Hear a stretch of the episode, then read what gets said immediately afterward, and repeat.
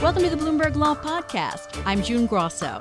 Every day, we bring you insight and analysis into the most important legal news of the day. You can find more episodes of the Bloomberg Law Podcast on Apple Podcasts, SoundCloud, and on Bloomberg.com/podcasts. Purdue Pharma and its owners, the billionaire Sackler family, made billions of dollars from selling the prescription painkiller OxyContin and they face 2,600 lawsuits claiming they fueled the U.S. opioid epidemic by illegally pushing sales of the addictive drug. So Purdue's bankruptcy plan has been mired in controversy since the day it was filed. State attorneys general across the country are divided over Purdue's proposed settlement. 24 states have taken specific aim at Purdue's request to have the bankruptcy court freeze those 2,600 cases, shielding the company and the Sackler family personally, even though the Sacklers have not filed for bankruptcy. This week, Arizona became the first state to switch sides, coming out against Purdue and the Sackler family's attempt to get out from under litigation over their role in the opioid crisis. Joining me is a leading authority on bankruptcy law, Jay Westbrook, a professor at the University of Texas Law School. So, companies filing for bankruptcy are usually given an automatic stay of litigation against them, but 25 states are opposing the court putting a hold on more than 2,600 cases pending against Purdue. What's their legal basis for doing so? Well, in general, an automatic stay is automatic. That is, it goes into effect and it stops all litigation in other courts because it's important to get everybody in one place, either to resolve the litigation and the disputes among the parties or to, to settle it very often. So that's why the automatic stay is there and why it's likely to stay there for a while, at least temporarily. On the other hand, the states, of course, are saying that you've got this settlement going forward, and they don't think anything should happen in the case when their hands are tied and they can't do anything in court. So I suspect the bankruptcy judge is going to find a way to make sure that nothing changes except under the direction of the bankruptcy court in an orderly way. Now, Arizona was the first state to switch sides. They joined with the states opposing Purdue on this motion. If Arizona switches sides in the whole bankruptcy proceeding, might that throw a wrench into Purdue getting a settlement? Because now you'll have more states opposing the settlement than supporting it.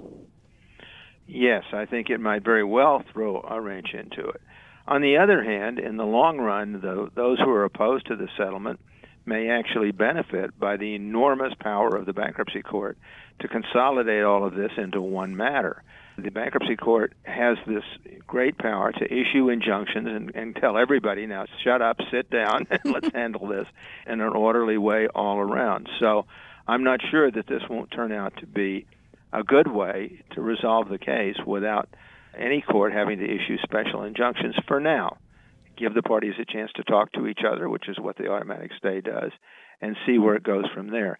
I definitely think the switching of Arizona will have a, a, big effect against the current settlement. Jay, is this bankruptcy different from others, though, because you have the states claiming that Purdue and Sackler had a role in fueling the opioid crisis, and also that Purdue steered up to $13 billion in profits to the Sackler family?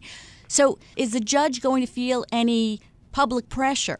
Oh, absolutely. But public pressure in these huge, what amounts to a mass tort case, that is, it's sort of like the Dalkon Shield or the silicone breast implants and these other things that are called mass tort cases because they involve many, many thousands of victims. In this case, perhaps the largest in history, the number of people involved. Although the asbestos cases were right up there as well in terms of hundreds of thousands of people who were affected, and any number of state and local governments were affected. So the the problem with asbestos may be the closest uh, analogy, at least in, in uh, size, to this case. This case is unique, as you say, in some important ways, but it falls into this category of a large number of people being hurt and an attempt to use the bankruptcy process in one of two ways. That is, some people will say, well, it's being used to try to let the Sacklers and others squirm out from under their responsibility. And others will say, no, that's not true. We're just getting everybody together in one place in order to resolve this.